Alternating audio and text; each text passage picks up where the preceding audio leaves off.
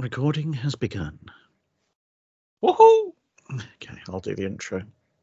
Yeah.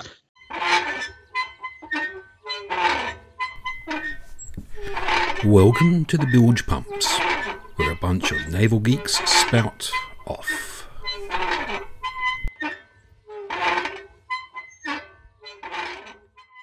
Hello, everybody. Welcome to Bilge Pumps episode 73. We are currently operating at about half effectiveness because, as you might be able to tell, um, I'm recovering from having lost my voice, and I lost my voice on the day we normally do the recording. So, um, due to that, unfortunately, Jamie is not able to be with us today, but I'm sure he'll be back next week. Uh, so, in the interim, you have the uh, questionable mercies of myself, Drachinifel, operating at half power, and of course the full power Dr. Clarke. So if you happen to have a dialable vo- volume control, you may wish to enable this feature now. Ah, it's fun times. I mean, Dr. Clarke is going for a bright, blessed successor, so uh, you have been warned. oh, it's fun times. Mm. So today we have two main topics to discuss. Uh, we've had one of you wonderful listeners, well, a few of you, but one of you in particular came in with a request for us to talk a little bit more about the Long War.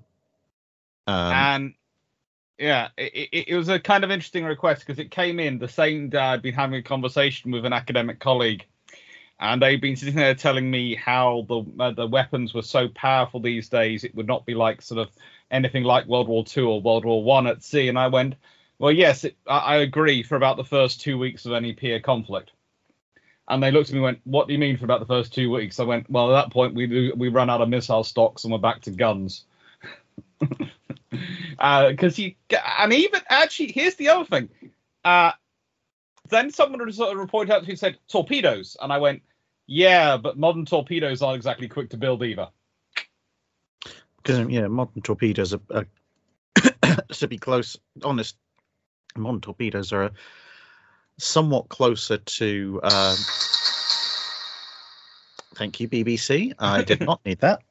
Modern torpedoes are kind of, in a lot of ways, closer to Japanese kaiten than they are with to World War One torpedoes. They are. Yeah. effect- the only the only real difference is that the um, torpedoes are normally, well, these days at least, are guided by silicon and electricity rather than a human. But they, they are effectively, well, they're self-guiding, but they're, they're, they're, a modern torpedo is much closer to a kamikaze mini sub than uh, than a World War One torpedo usually is. and Um, the other topic which actually does fit into submarines we're going to talk about is metallurgy of sub design Yes. So I thought we'd probably lead, lead in with that one because we will lead into that one with that one because then uh, honestly the long war you are probably going to hear us talking about politicians a lot and it appeals to me as an engineer, which means I get to say something before my voice dies again. yes Um, so, for those of you who, who may have missed it, a uh, testing engineer in the US is currently facing a rather interesting series of charges because it turns out that for quite a while, several decades in fact, she's been faking the results of a rather important test that the US Navy's demands be done on all of its steel, particularly in this case, the steel that's used for producing submarine pressure hulls. And as a result, the supposedly passed tests were in fact not passed, and now nobody actually knows how well the subs will hold up, which is a bit of a problem. now, there has been some argument as to whether or not the tests were actually necessary or were they overzealous, and indeed, that is her contention that basically these tests were stupid and pointless and didn't reflect real world conditions. Also were very difficult to actually conduct therefore why bother? Just write in the margin yeah sure it passed and carry on effectively but these tests involve cooling the steel under under test to very, very, very low temperatures. That requires cryogenic um, liquids, and then hitting it really hard to see what happens. Um, and when you see the temperatures that are involved, you know, at least negative 100 Fahrenheit and going further downwards, you may wonder okay, well, unless they're planning on fighting with a submarine in the vacuum of space, why on earth do they need such a test to be done? And the well, the answer is actually there are a number, quite a number of reasons why you would want to do this. Uh, one of which is that whilst you probably won't get down into the negative hundreds of Fahrenheit, you are going to get surprisingly close in some circumstances. Uh, for example, I'm sure we've probably all seen those wonderful pictures the US Navy occasionally likes to put up of submarines that have breached the ice near the North Pole. Oh, I'm not sure I'd want to do that with them at the moment. No, but the, the you know the seawater around the North Pole is pretty cold. The ice is also very cold, but uh, the outside air is even colder.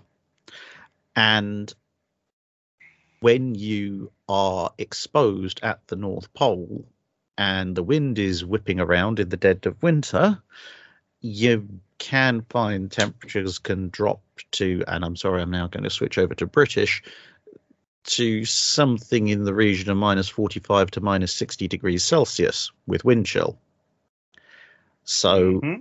you're going to get surprisingly close to the test temperatures compared to what you might otherwise think and I'm sure it doesn't need any explanation, but the North Pole in the middle of an ice pack is probably the last place you want your submarine's pressure hull to break.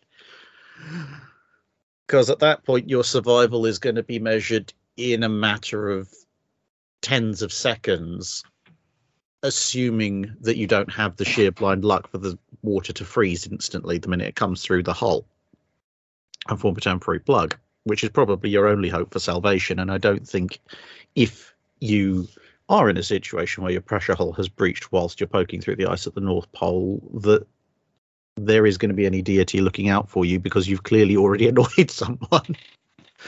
um, it's just no. But th- th- there are a number of other circumstances that dictate why you might want to test for this. It's not just the okay semi-unique conditions of let's go smashing through a polar ice cap because that sounds like fun today. There are also issues with um, the brittleness of a steel. Now, the reason why that's important is in some ways related to, as we know, aircraft have metal fatigue ascending and descending through uh, higher to lower pressures and then coming back down to ground level. Submarines have a similar hull fatigue life cycle because they are going from atmospheric pressure on the surface to some rather interesting pressures further down. And that will work through the submarine's uh, whole lifetime. And of course, deep down underwater, not just at the North Pole, it's also fairly cold. But what the test does by dropping the temperature so far down is it passes through what engineers know of as the uh, ductile brittle transformation stage. And those of you who may have watched some of my videos will already know that that can be a major problem. Back in the age of sail, just as they were going over to ironclads, there was an, an initial start at building iron warships before Warrior and Gloire, about 10, 15 years before, in fact. And that was all brought to a screaming halt because they tested iron plate on land against target, uh, well, as targets against guns, and they found that shot punching through them, because at this point it wasn't armor, this was just kind of can we replace, you know, three foot of wood with an inch of iron, which would actually be lighter and therefore better. And they found that the cannonball would punch through the iron, and there'd be, if you imagine if you drive a well, not a pencil because it'd probably break, but you if you drove a biro or something similarly tough through a coke can, you get a kind of a, a splayed tearing effect. It's an aluminium can. Um, but they discovered the cannonballs did similar things to the iron plate. It just tore through it. because It's not very good if you're facing a cannonball on the other side, but What it did mean was that there was little to no splintering. And again, if you've watched some of my more recent videos, you'll know splintering is actually a very serious problem. And so everyone was thinking, great, so we get to build lighter ships, we get to build stronger ships that they don't flex as much. And when we get shot, the a big cannonball is going to go through anyway. But this way, the only thing we really have to worry about is the cannonball and not a massive cloud of splinters. So all seemed well. Then they built some ships, they put them in the water, some of them got shot at, and they suddenly discovered that, contrary to all tests on land, there were massive chunks of razor sharp iron flying around in the form of splinters, which was not good because that was actually even worse than the wood. Uh, and everyone was wondering what on earth was going wrong because every time they repeated the test on land, they got punching, and every time they repeated the test in the water, they got splintering. And it turns out it's all to do with this brittle ductile transformation. Um, an easy way to think about it might be, you know, if you have, let's say, um, a runner bean or, or, a string bean, I guess, if you're in the States, maybe. Um, if you have that out defrosted sitting on your table, it's flexible, it's bendable. You can poke it and prod it, etc. You drop it on the ground, it's just going to flop. Um, but if you freeze it in in your in your freezer, and then you hit it or drop it, it'll snap and shatter. And obviously, in that particular case, that's because the water has frozen inside the vegetable. But that is the same effect you get with specific materials. If you cool them too far, they go from being ductile, i.e., bendable, dentable, malleable, tearable, all these things apply to that, to being brittle. It can also make them very hard, but they snap and splinter very easily. And that can be a fairly major problem. I mean, you even have to think about stuff when you're operating the, the northern reaches of the world, or indeed some of the southern reaches. You can have things like bridges where if you have a support pillar that's made of steel, it might, if let's say you hit it with a, a car, a car drives into it or a vehicle drives into it, which obviously you don't want to happen, but does happen occasionally with road bridges. If you did that in the UK, there might be a little dent in the steel. It's not a particularly big issue. If you do that in northern Norway in the middle of winter, bits of that steel might snap off. You now physically don't have as that much steel anymore. The structure is compromised, and the cracks may even spread further so it's a lot worse. So this brittle ductile transition can be a major problem. And for submarines, obviously, when they're experiencing either significant load events because they're punched up through a bunch of ice, or they're experiencing significant load events because they're very deep down in the depths of the ocean, well, you want to know how your steel is going to perform if it happens to pass through that ductile brittle transformation. Because a pressure hull that is still ductile will flex and bend and compress with pressure. A pressure hull that is has gone into its brittle stage will sit there and sit there and sit there and then pop like a balloon when you put too much pressure on it, which is again not a good outcome for a submarine. Um, so with all that in mind, hopefully you can now understand why the US Navy might be interested to see how the steel they're building their submarines out of performs when it is very cold and therefore very brittle. Because where exactly this line is depends entirely on the well, bearing in mind steel is an alloy. It depends on the mixture of materials in question. Pure iron has one point, um, and then as you make different mixtures of steel, it will go. That transition temperature can go up or down, mostly down. Um, but it's important to figure out what that performance is like. By cooling it that much, you ensure absolutely that you are getting that that performance, and it's also uh, that it's definitely brittle, and it's also worst case scenario. And that means that if your steel can perform up to certain specifications in that worst case scenario, then you know as you dial the temperature back a bit and you get back into sort of polar temperatures or deep subsea temperatures, that your reach that your steel has a lot of safety margin built in, so it can then take additional loads during that period without failing because obviously bear in mind that deep underwater pressure or polar ice and wind loading is peacetime. You, you, your submarine is designed for war, so your submarine may be having to deal with at some point explosions happening nearby while it's very deep underwater, or it may be having to breach the ice when it's already been damaged, and so on and so forth. So you need to have that safety factor in place so that your submarine won't just fall apart the minute it takes so much as a dink and ends up in a hostile, unfriendly environment.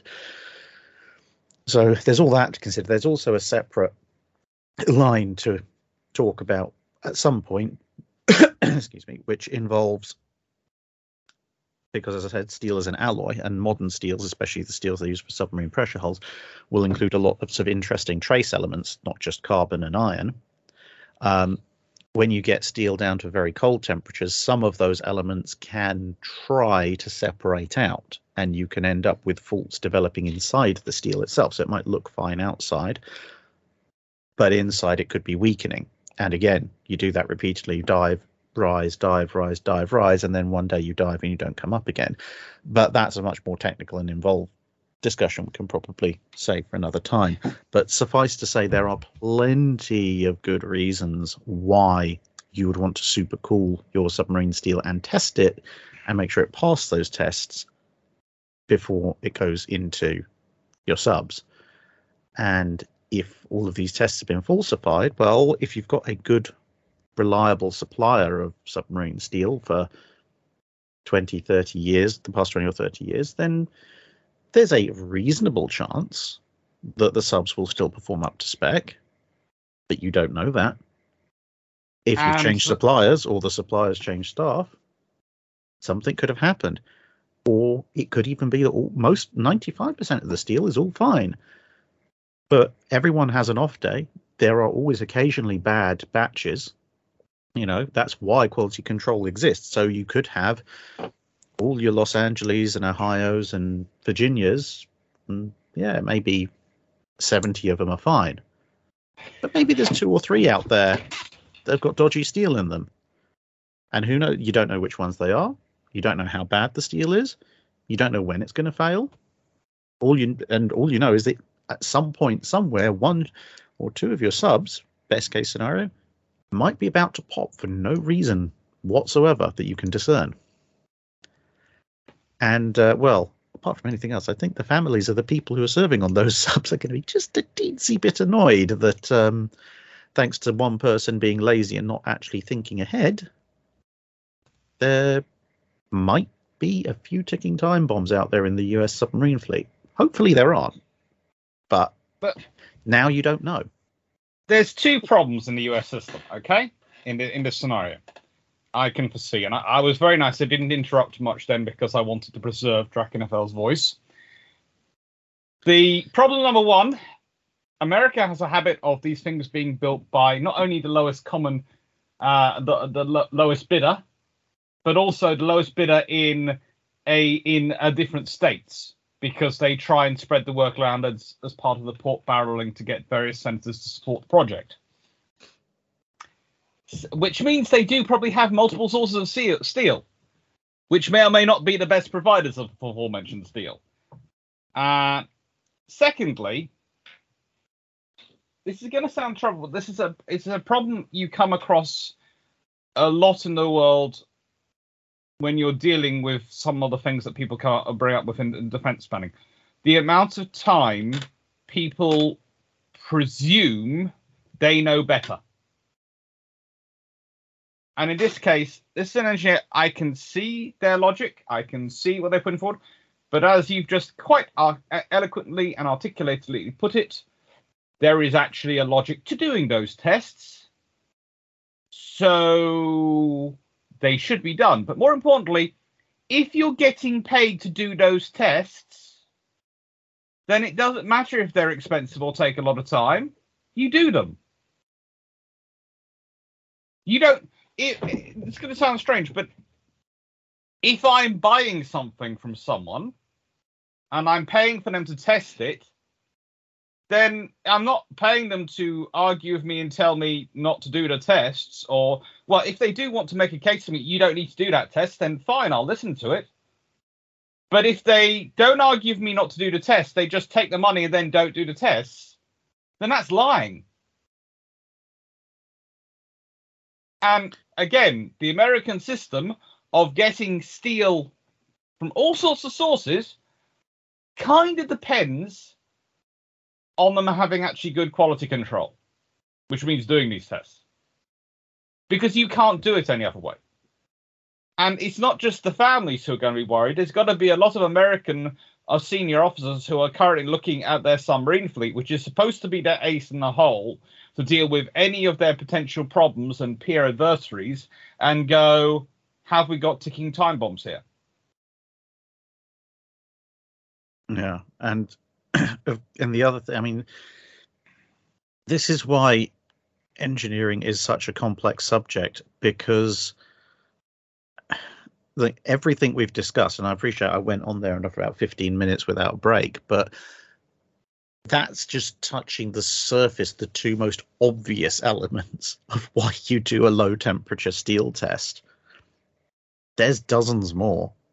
I mean, just the lessons you can derive from the performance of steel under those kind of extremely cold conditions will inform all sorts of things up to and including things like how much of a life cycle your steel is going to have.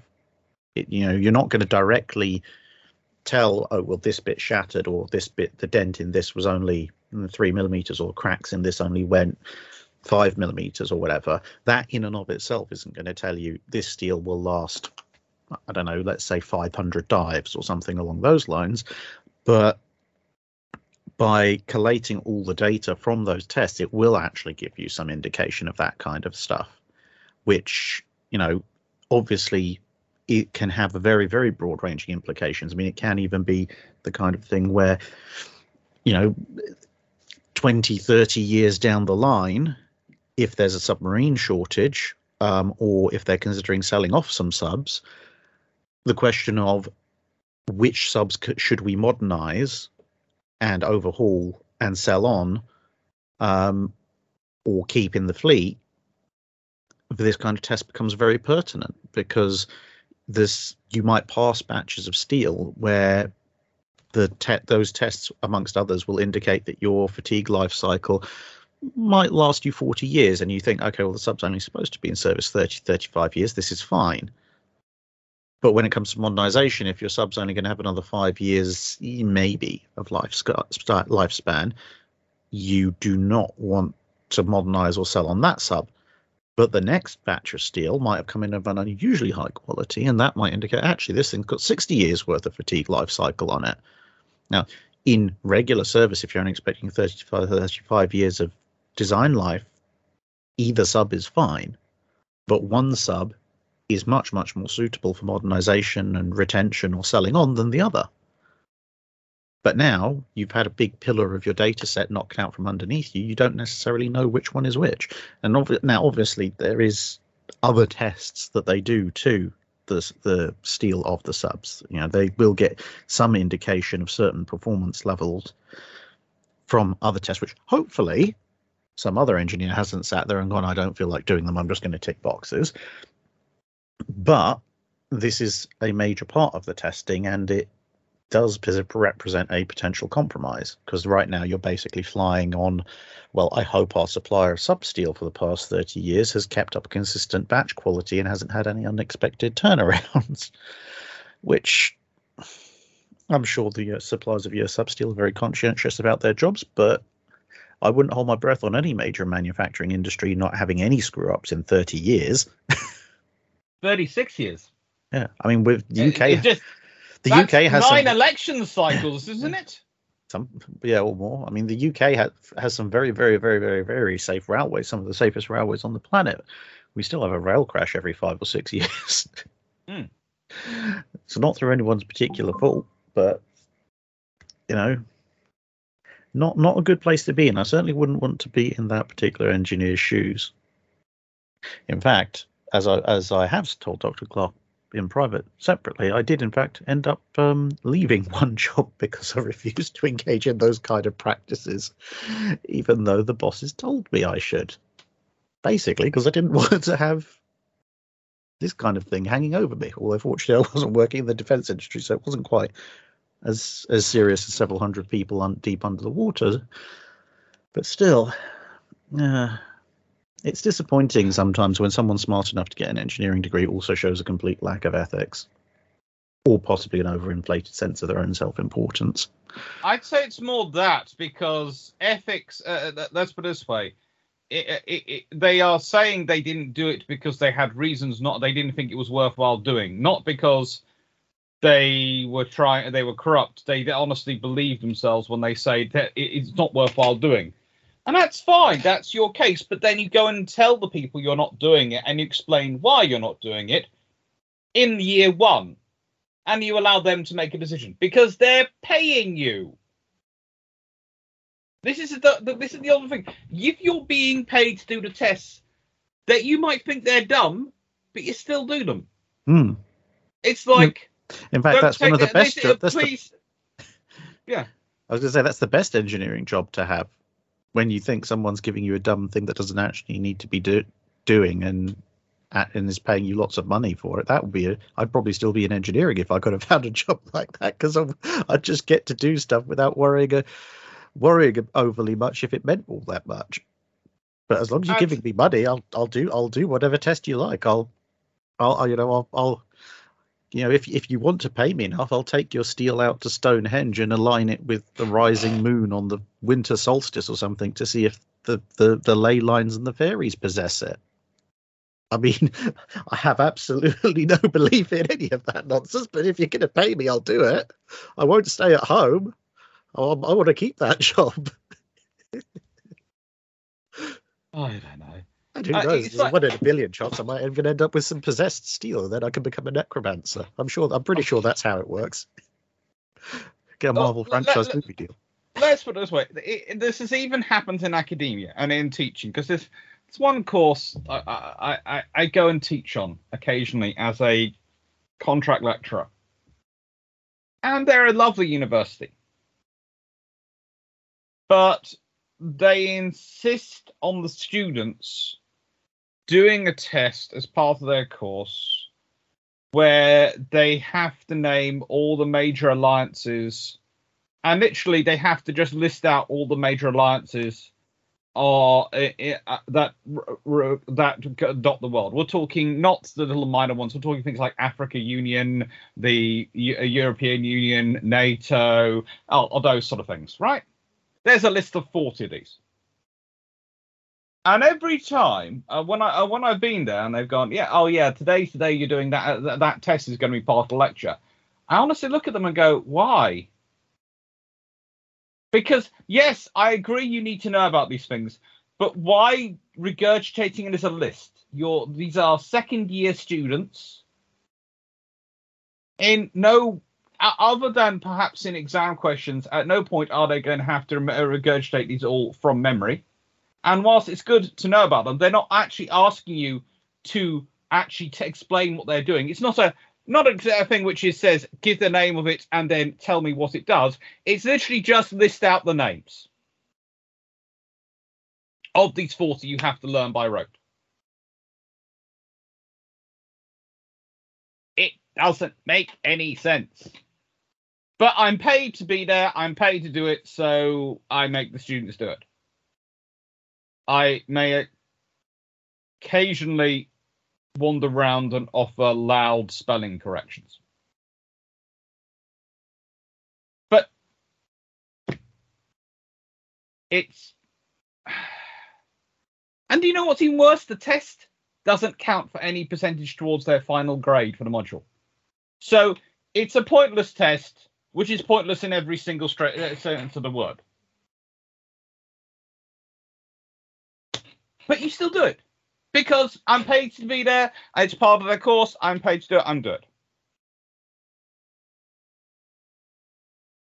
Yeah. Oh well. Well, with that, um, Let's go to the long war. yes. So what are we what are we referring to when it comes to the long war?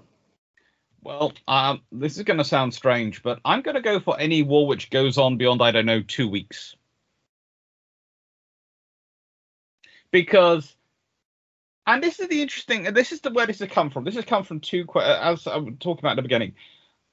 The idea that you are going to have all these super high tech weapons. And there's this old quote, which I remember years ago, uh, where uh, I think it was, I'm not sure if it was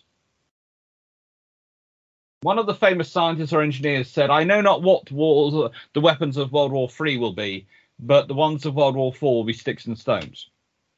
Not quite that scenario I'm talking about, but we were talking and we mentioned a couple of weeks ago in a video, uh, one where we were chatting, that the Americans only have enough loadouts for maybe two times to load out their ships with anti-air surface missiles. Maybe two and a half, three times, if depending on what's available and if they are actually prepared to use SM1s if they have them in stock. But the point is, that's not going to last you that long in a conflict. Because you think about it, you launch two missiles to engage pretty much any target. So if you're a daring class with currently 48 missiles, 24 targets come out, uh, come your way, boom, boom, boom, you're out of missiles. That could be one engagement. If you're lucky. Yeah. And someone only shows up with 24 missiles. and this is this is the scenario you're talking about. And yes, they'll probably show up with more missiles, but how big are their stocks of missiles? So when Bilge Pumps talks about things like guns and why we think you need to have guns on them, uh, guns on ships, and why I the, my tend to f- point of going, I'd like a double gun and I'd like two double gun turrets forward honestly, five inch or six inch guns on the bigger, especially the Type 83s, things like that. Not because.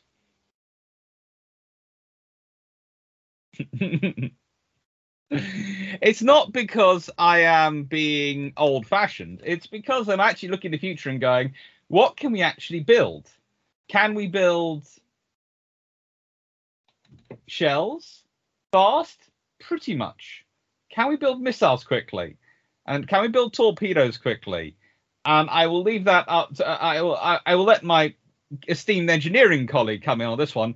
But how quickly can you honestly build this stuff? And we, do we have the production capacity for it? Well, it depends on what kind of missiles you're building. To be honest, I mean, you can throw together. So, I mean, if, if you there's all sorts of factors. I mean, if you've got a production line open, you can get stuff done pretty quickly. Um, but there's still you can only accelerate things so far. Um, if you don't have the production line open at that point, you've got to restart it. That's going to extend things a lot more. Also, um, the global nature of things, of trade, will make things more difficult, especially in all, any kind of significant conflict where trade lanes are likely to be disrupted. I mean, we've seen chaos in the past few months.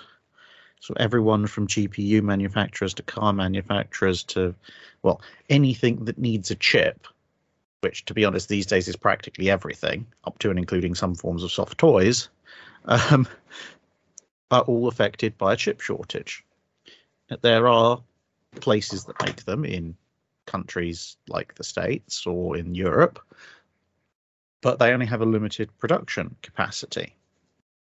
And some of them only make certain kinds of chips. And some of those places may not currently make the chips that you need for your missiles. And that's just the computer chips, let alone you know the rocket fuel, the sensors, all the other electronics. All of this comes from multiple different suppliers. So it's not just a case of we have factory, we make missile it's what about all the factories that make all your components? What about all the factories that make the components of those components? Because you know someone's going to be making the chips, someone else is probably going to be putting the circuit boards together, and then those circuit boards will be assembled into the missile, also, how many production chains are there that your enemy only has to disrupt one of, and you're a bit stuffed? Because I hate to break it to you, you can't just take like an Intel i7 and plug it into an SM2 and say, right, there you go, it's working now. So you can't just cannibalize everybody's home PCs or something like that, even if you might want to. Um, back in the day, in I mean, to a certain extent, you had these a certain some of these bottlenecks Well- back in World War One and World War Two, which was in part what the U-boat war was all about. But generally speaking, a lot of those things were a lot less complex. They Well- required fewer steps and fewer suppliers. Someone actually suggested to me the government would have to take your phones like they took iron railings for Spitfires in World War Two. Well, that'll be a recipe for civil unrest if there ever was one. Well, also it wouldn't work, and let's be honest, the iron for Spitfires didn't work Hmm. either. Yeah. Uh, most of that iron went to bullets. Sorry, railing iron doesn't make good uh, Spitfires. no, um, we knew a plane made mostly out of aluminium. it didn't need so much steel. Yeah, we'll get. We'll leave that to one point. Most, uh, you know, this is uh, the, the point is there are so many different things which can be Mm. disrupted. Yeah. So then you're left with um, which side of Poland is the only big ammunition production plant in Europe? Mm. Do you think it's in the western side or eastern side of Poland? I'm going to guess by the nature of the question, it's probably in the east. Mm-hmm. See, this is la- this is stuff on land. I don't know things about land. Land, Yeah, la- well, land is a place that ships come from. Why do you think I am talking about a factory which produces bullets and shells? Mm. Can you think of where there is a similar factory in the rest of Europe? Sweden probably. Bofors probably make some. Yeah. Mm, there's probably some in East Germany. Well, well the eastern Mm. part of what is now Germany. No. No, yeah, Rhine no, they got a, they got outsourced. Uh, why doesn't this surprise me? they have the testing labs, but they don't actually build them themselves. You haven't mentioned Italy, France, or the UK yet. Probably sensible. no, no. I well, con, con, consider considering that our MOD production officials, admittedly, okay, the um, the sniper rifle in question was is a is a is a pretty nice weapon, but considering that our production officials managed to be fooled by some by a couple of guys who rented out a um a, a empty industrial estate module and filled it with some tables and prototypes to win the contract for the current British Army sniper rifle, I'm not exactly surprised that we don't. We probably don't have any mass ammunition production capabilities. Yep. And well, Sea Viper and Sea Ceptor MBDA stuff, so that's probably the in France. hmm So yeah, it's um and and to be honest, like even if even if all your supply lines are perfectly functional, Mhm. you still have a rather major problem in any kind of long war scenario in that these things are vastly more complex to put together. Because yes, you can have a mass production line that can turn out cars at the rate of dozens, if not hundreds a day. But all of that requires a lot of investment and the investment is comes from the fact you're selling tens of thousands of cars and you're going to be selling various kinds of cars for years if not decades at a time so that's where you get all the investment back for those kinds of things whereas for um, when you're looking at missiles yes the US Navy might have 5,000 plus standard missiles in stock, but one, they're an outlier. Um, for obvious reasons, and two, um, those missiles were built over the course of forty plus years. Yeah. Factories turn out cars in those quantities in months. So there may be, they may well be production lines, but they're not going to be anywhere near as automated and anywhere near as fast as you might think from civilian factories these days because there's no well the money isn't there to invest in that kind of production capability. And two even if there was it's against those companies interests as private industries to do so because if you have a factory that can produce 5000 standard missiles in 6 months then the US Navy and will say yes great fine fantastic it's an order for 5000 and in 6 months they have all the missiles and they don't need you anymore. Whereas if you have your 5000 missiles and you say well we can produce them at 50 or 100 per year well you now have decades worth of business lined up. So you're going to make a lot This more is- money And this is why I tell people that actually arms manufacturer is now, manufacture is now a cottage industry. Britain does have the ability to produce bullets, but they're 7.62, and frankly, I don't think there is a single frigate or destroyer in the world which can be taken apart with 7.62. Uh, if you are, if if you, it would take a lot of machine guns and very close quarters. In fact, we might actually be, uh, we might actually be returning to the Royal Navy's traditional favourite tactic of boarding. Yeah, I was going to say, I mean, in theory, you can take down any ship if you hit it with enough 7.62, because eventually the sheer number of bullets lodged in its hull Mhm. and superstructure will cause it to capsize. Just add mass. Yeah. Might take a while, though. Yeah.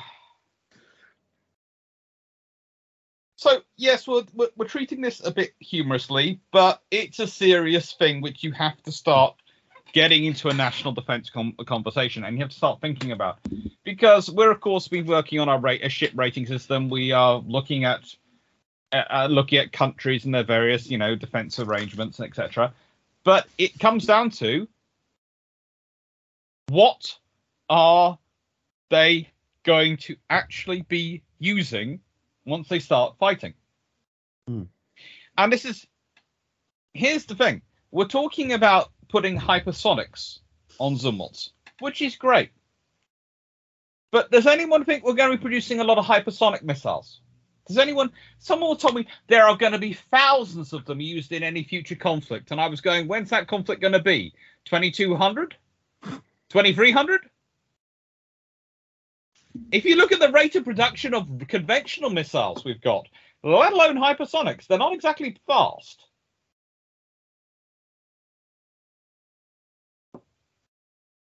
No. Well, they're fast once they're built. They're not fast to build. Mhm. Um, And yes, companies do claim that governments and often have agreements with governments that they the government pays a premium in order to provide to maintain a surge capacity of construction. But again, as we were talking about earlier, that is a surge capacity on paper. That is a surge capacity which exists in theory based on the supply lines not being disrupted because most modern factories, when they're building missiles, etc., are more assembly halls than they are factories. There is very little actually made in that factory. It's mostly components come from elsewhere and are put together. So, unless you're going to tell me that the lovely people who make the Sea Ceptor missile keep a whole lot of spare missile stock to produce hundreds of missiles sitting around in their factory, there is no security of supply. And Drac, what are the odds you think that's the case? Considering everybody up to and including supermarkets on which we rely for food to survive all love the just in time method, which, to be honest, 95% of all industries that use the just in time method completely miss what it's actually supposed to be. Um, Oh, you mean would- you mean they misinterpret it for their financial gain? oh, yes, of course. But yeah, I would say the chances of having any significant backup stock ready to produce more, more weapons is slim to none. Just in, just in time was supposed to be a case of you produce what people want when they need it, you have enough stock uh, and spares, etc., to accommodate changes and variations in demand and but you don't have massive warehouses of overstock and you bring in your uh, new supplies at a regular rate. The idea of, of just in time, as originally envisaged, was to allow you to have a continuous and steady supply of material, which keeps your costs down because you're not having to vary your orders, um, whilst being able to accommodate the ups and downs of market demand which obviously means that you make the most amount of money possible whilst minimizing, not eliminating, your storage. Unfortunately, most people these days seem to have missed the middle part and assumed that just in time means we order stuff as we need it and magically hope that the uh, intervening transport and production capabilities further up the supply chain are always going to be intact. Which, um, yeah, let's just say the events of the last couple of years have rather proved that's not the case.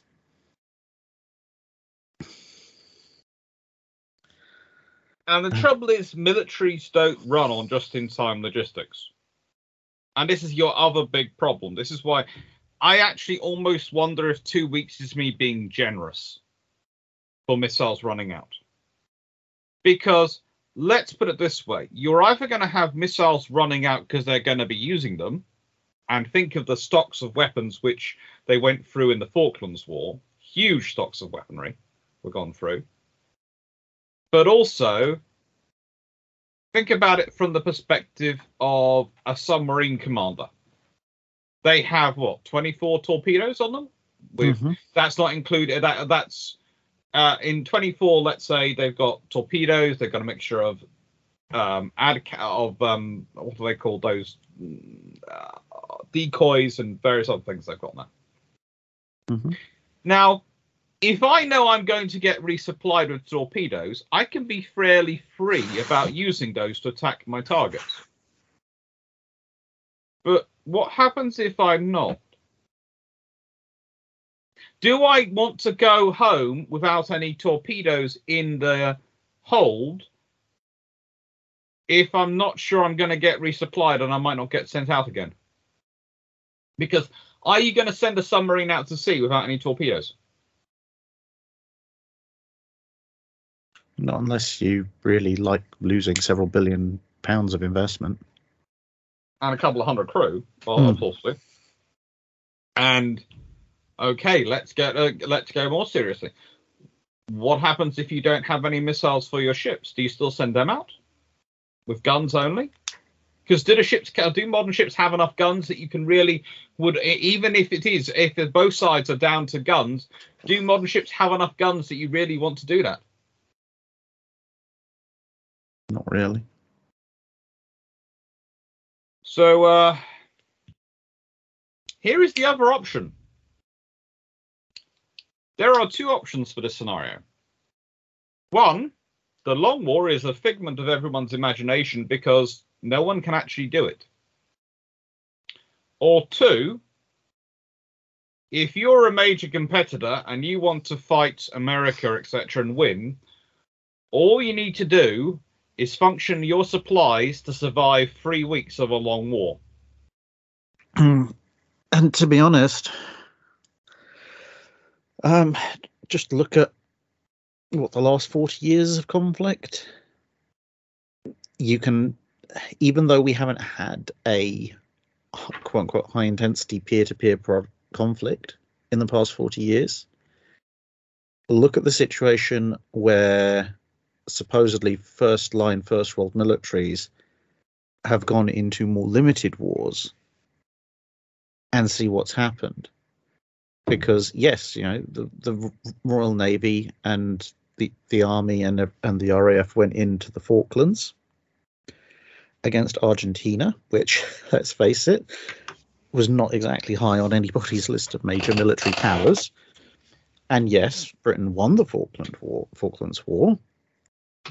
But have you seen the state of some of the ships right after the, the um, right after the Falklands was regained? how little ammo they had, how basically they on the verge of falling apart they were. There was a reason there was a massive load of Royal Navy ships rushing south at the end of the war. And it wasn't because they were worried the Argentinians were about to come get their second wind. It was because they needed to relieve a lot of the ships that were out there that were basically in a case of, well, we need to get back to port in a couple of weeks, or we're going to fall apart and sink where we where we float. Hmm. Um, and they were out of ammunition, but they, they they really didn't want to do a actual opposed attack on Port Stanley because they were pretty much out of ammunition to support it. And, you know, whilst parts of the Falklands War were very high intensity, and obviously no disrespect to anybody who fought in that conflict, as things overall stood in compared to what kind of wars could have broken out in the 1980s, it was a relatively speaking low intensity conflict. And the Argentines had single digit numbers of exocets to throw at the Royal Navy. If you'd had uh, a con- somehow managed to engineer a conventional war with Russia, there would have been more Russian anti-shipping missiles flying in the first wave of the first attack than the Argentinians launched during the entirety of the Falklands. Um, and and you know, and that's an example of probably about the most intense war that has occurred with involving a major power in the last 40 years. I mean, you've got the Russians versus the Georgians, but that, well, A, that's a almost entirely land and sea conflict, except for the, sorry, a land and air conflict, except for a minor bit where the Russians showed up with some missiles bigger than most of the Georgian Navy, um, which wasn't exactly. Not exactly it, sporting of them, is it? uh, it, I was going to say more like not even so much using a hammer to crush a bug, more like coming over with an industrial pile driver to crush a bug at that point. I mean, I, to be honest, I think the Russians actually came out the loser in those engagements because I have a distinct suspicion those missiles cost more than the Georgian Navy did. Um, Oh. so yeah, uneconomic exchange, but still quite vaguely amusing in a slightly uh, gallows humour way. Um, and then you've got and and those those Falklands and the uh, South Ossetia War, relatively, relatively speaking, short conflicts. When you look at the and, and and those, I guess they give you a bit more of an idea of what would happen in terms of ammunition, fuel, endurance, etc., etc. I suppose you could probably look at the Gulf first Gulf War as well to a certain degree. But then the other end of things is you have actual long wars in Iraq and Afghanistan. But and I suppose if you want to go back into the 90s, Chechnya. But you have those long wars. The war, as in the war, goes on for a long time. You're not fighting anything close to a peer opponent but look at the state of the militaries at the other end.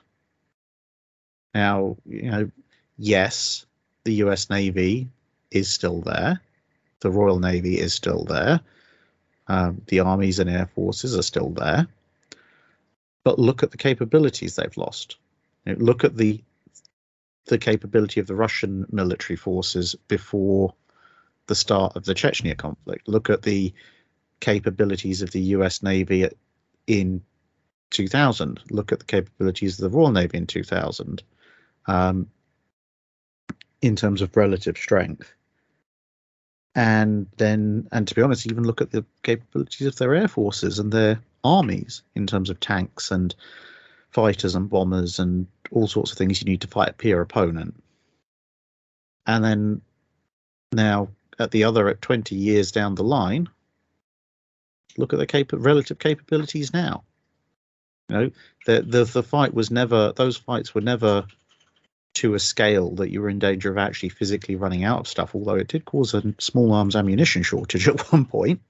Yeah. Uh, which incident the the weird thing, the weird way I found out about that was when um, Stargate SG One in its later seasons had to switch over from just using P90s to all sorts of other different weapons, and it turned out it was because of the wars in Iraq and Afghanistan were eating up so much ammunition production capability they couldn't get enough blanks for the P90 to sustain having them all on the show, so they had to switch to a bunch of other guns and distribute their their blank cartridge acquisition process. But I mean, so if if something like that can cause that kind of shortage, and then you look at all the things that have been sacrificed over the past 20 years, basically because the defense funding has been going into counterinsurgency warfare.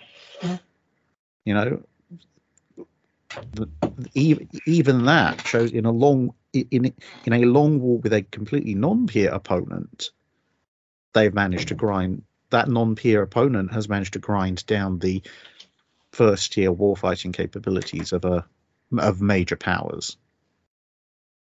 So yeah, yeah, if you if you combine high intensity conflict with a peer opponent, you can't sit there and tell me you're going to have much left to fight with after any significant length of time. Um, I mean, look look at look at things like how, how many Zumwalts did they want to build and then didn't? Um, the fact look at the, the things they've had to cancel to keep the Columbia class going. This is all the US because it's it, they're the biggest yeah. ones, so it's easiest to point at. You know, but you can look, also point to the British who cancelled three Type 45s, and arguably cancelling them, there was a lot of things made about oh, there's this reason, that reason, but arguably it's because they didn't want to raise the defence budget while still fighting the war in Afghanistan. Yeah. So we only have we only have six Type 45s rather than nine and we don't have any E3s anymore. We spent almost a decade without carriers at sea. Got rid of the and, Invincibles. And look at how slow we have been in ordering the F-35s mm-hmm. again because we didn't want to raise the budget because, well, we were so busy concentrating on Iraq and Afghanistan. But you know, it made it, it basically the the politicians want to have a strong defense without having to pay for it. Yeah, number of tanks has probably got. I think it's gone down by about two thirds to three quarters. Number of active uh, service tanks. I think it's probably. It's, I think actually it's probably gone down by about eighty percent. We're down to what 120, 160, if we're lucky, and some On of those are day. in Canada. um, we're yeah, well placed if we want to invade Canada. We've already got the tanks there. Yeah. The US, the US. I mean, the US has gone down. They've got physically got less operational carrier battle groups. Hmm. So I mean, obviously, in in in a peer-to-peer conflict, you'd imagine they'd put the defense budget up a little bit, but it takes a while, as we've been discussing with production capabilities, it takes a while for the money hose to have any significant effect on your warfighting capability. Because you've well, got there's a lag to actually place orders and get things produced, if indeed that, you even can produce them. That's the thing misunderstood about World War II. People think America, December the seventh, they get attacked, and 80 years ago this year it's going to be they get Americans get attacked, and then the money hose is turned on, and they have this huge navy coming into service.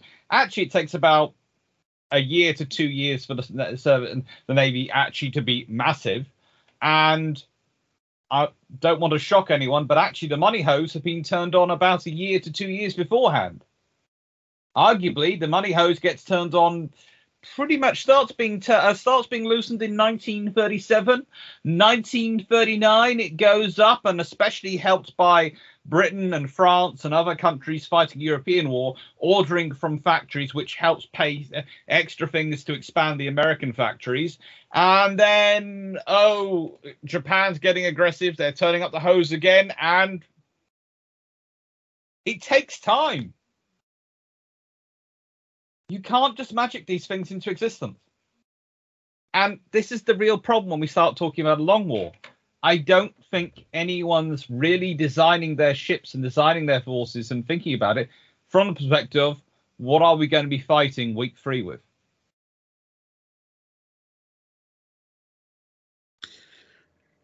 If we're lucky, harsh language. If we're lucky. Because if that case, we're just station Royal Marine warrant officers on the corner of each ship and we're assured eternal victory. yeah, but but uh, if we're getting into this sort of seriously, the, the trouble is, and we already, this, as I mentioned earlier, and you and I sort of agreed on, you don't want to deploy the ships to sea if they've got no missiles, they've got no torpedoes. Will the politicians allow you to keep the ships at home? Or will they want you to have a ship going out there doing something? If we look at everything else that's happened, how often do the politicians uh, demand it looks like you're doing something even if you're not able to do something. So how often do you get told you have to deploy a ship? You have to do this. if we look at the current current COVID si- crisis, how much has been focused on looking like they're doing something rather than actually doing something? And this is the big problem. This is what gets scary and gets worrying for me. Because I know those facts. I know those figures. I know the reality. And I have friends um, who are involved who could well be sent. And you sit there and look at it and go, there is no backup. In in the interwar years in the 1920s and 30s, Britain spent the equivalent of billions building up oil depots around the world to supply its fleet for war. They also accompanied that with ammunition depots. And yes, Singapore fell, but this was not Britain being silly or tied to bases. This was quite sensible. They were basically thinking that they were going to have to cover in any war the time between the war actually starting and if it goes on for long, them actually starting to get the supplies up to the requirement they need to support military operations.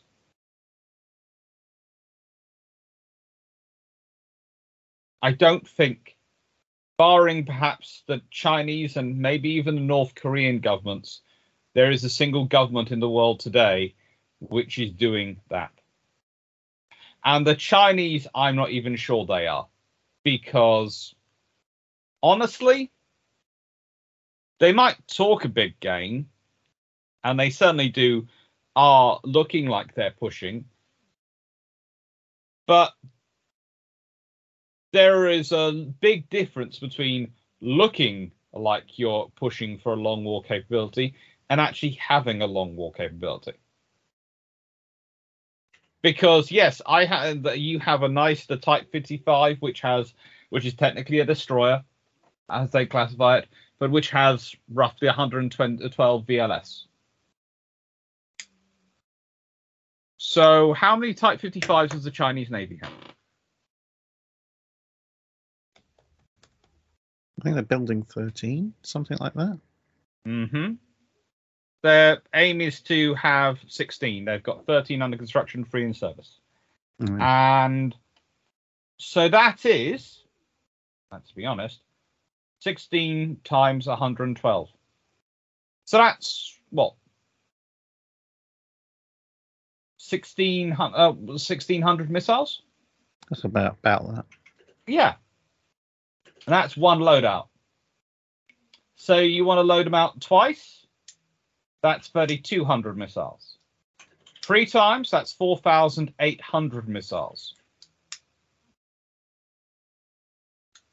And that's not including all the various variations of the Type 52s that they've got in service, not including all the various variations of oh, our ships that they've got 25 uh, Type 52s in service, 52Ds, and they can each carry 64 missiles.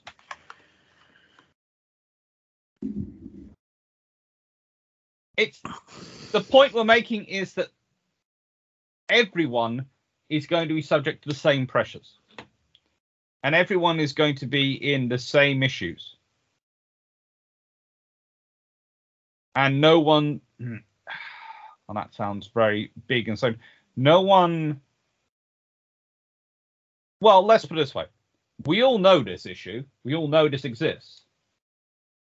But none of us really are tackling it. Um i don't have a solution. Well we all have a sort of solution. We'd spend more on defense spending but that's preaching to the choir. But honestly it's more a case of you have to have a realistic approach to it if you don't want to spend more on defense spending, that's fine, but you need to start thinking about the long war in the design of ships. You need to start functioning in what can we build in the UK? Can we build shells? Can we build? If we can't build missiles on a modern missile system, can we build shells? If that's the case, then we have to sort of start thinking. Right then, a modern warship, yes, we'll still have all the missiles. We'll put in all the missiles we can. Mm-hmm. But do we go for a double set, a, a pair of double six inch guns on the front, so that if they do run out of missiles, well, she's still got four six inch guns and some 40 millimeter. So she's still she's not exactly impotent. and it's the it's the it's logistics it's the Yeah. Unremarked side of things that will always do you in. Because if you look back at the age of sail or even the 19th century or even the early 20th century a good chunk of the royal navy's extended capability to fight wars wasn't because of necessarily the sheer number of ships it had but because it had such a massive system of overseas bases and a massive system of storage in the UK and in those various overseas locations. And it cost a fortune. And if you look at the Navy estimates each year, it huge, huge sums were spent maintaining storage areas and infrastructure and dockyards all over the place.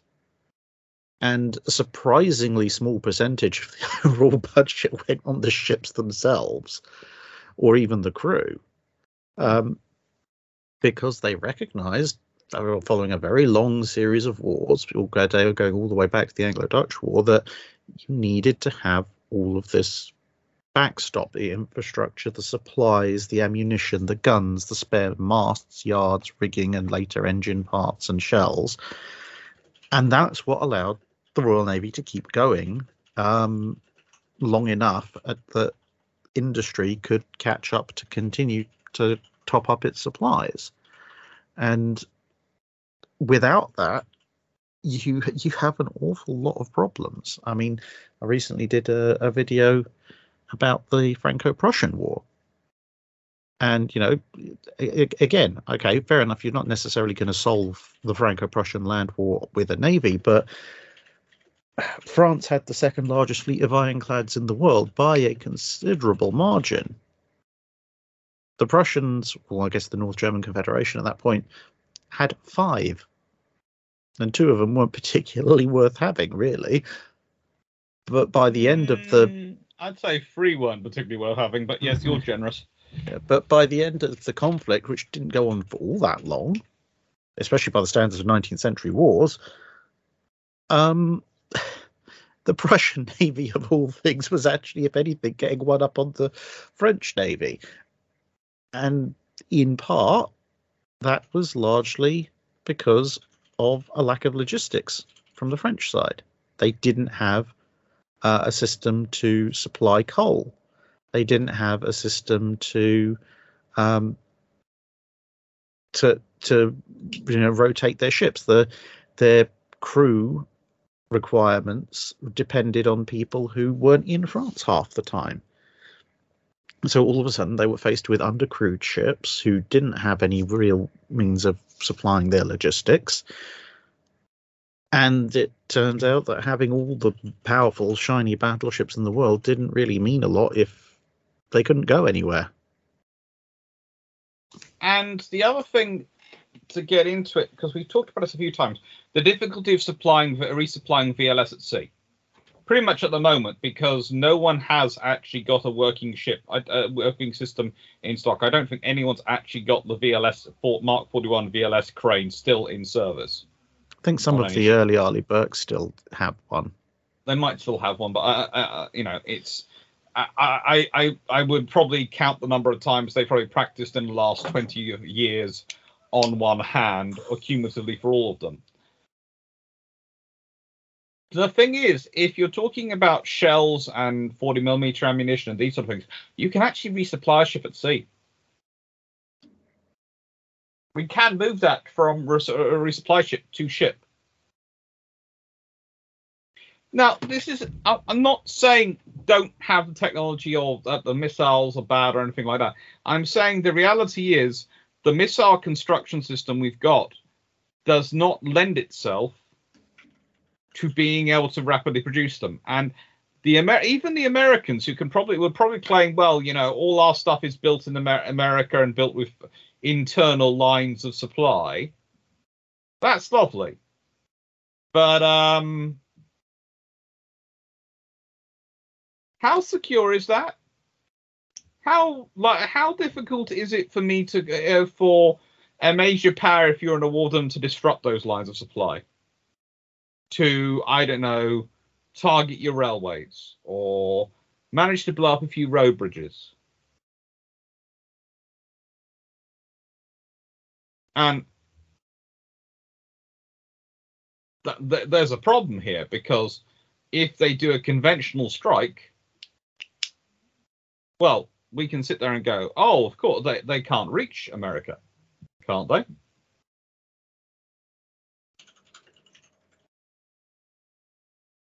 If you're prepared to put a bomber in a one-way stri- in a one-way mission, what doesn't even have to be a bomber. It could be a special forces team. Hmm. Sneak across a border, steal a car, go for a drive. But so what? The the thing is, I honestly don't believe people have been designing for the long war in ships, even towards the end of the war of world of the Cold War. And in fact, I would say you stop designing for the long war ships the moment you start going for single gun turrets because then all you're thinking about is, oh, it'll just be doing naval gunfire support. That's all we have it for, that and having a gun. You're not thinking, hang on, what happens if we run out of missiles? That then becomes our long range air defense. We better have a decent rate of fire for it. Because that gun is redundancy. This is the thing about the deck gun it's your redundancy. It's your backup for if you're out of long range air missiles, if you're out of land and strike missiles, if you're out of anti ship missiles. And you don't want to be in that scenario. You probably are trying to get out of Dodge as quickly as possible in that scenario. But you want something, because something to back you up and provide you a little bit of defense is better than having nothing. Because nothing means you have no chance and you are gone.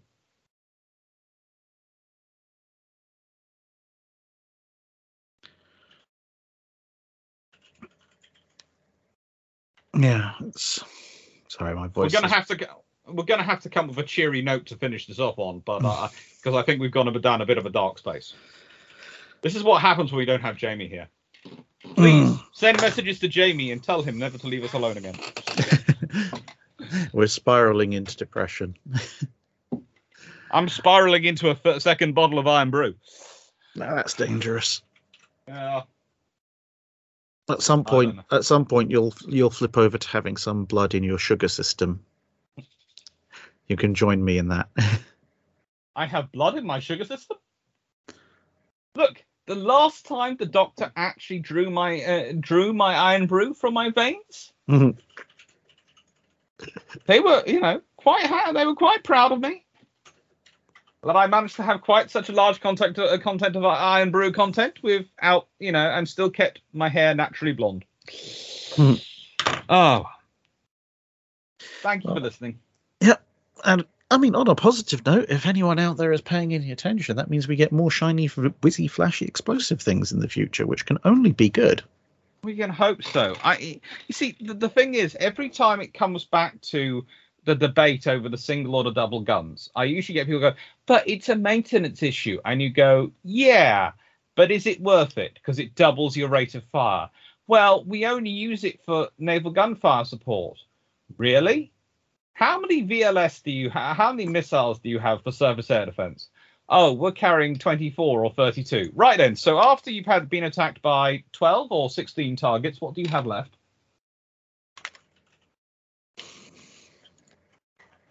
Mm. Are, are you going to be depending entirely on your CIWS for protection? No. I suggest you get. A, I suggest you double up the guns. Anyway. On that cheery note, On that Thank you. cheery note, we shall, uh, yeah, we'll try and be a little bit more cheerful next week when I might be able to speak. we are doing. We have got a special under production on Task Force Z. So you know Z. So we are.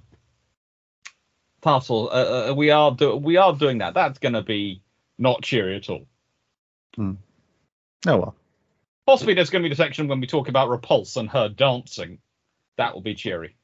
Dance, dance, torpedo revolution. Yeah. All right. Take care, everyone. Thank you for listening. Bye.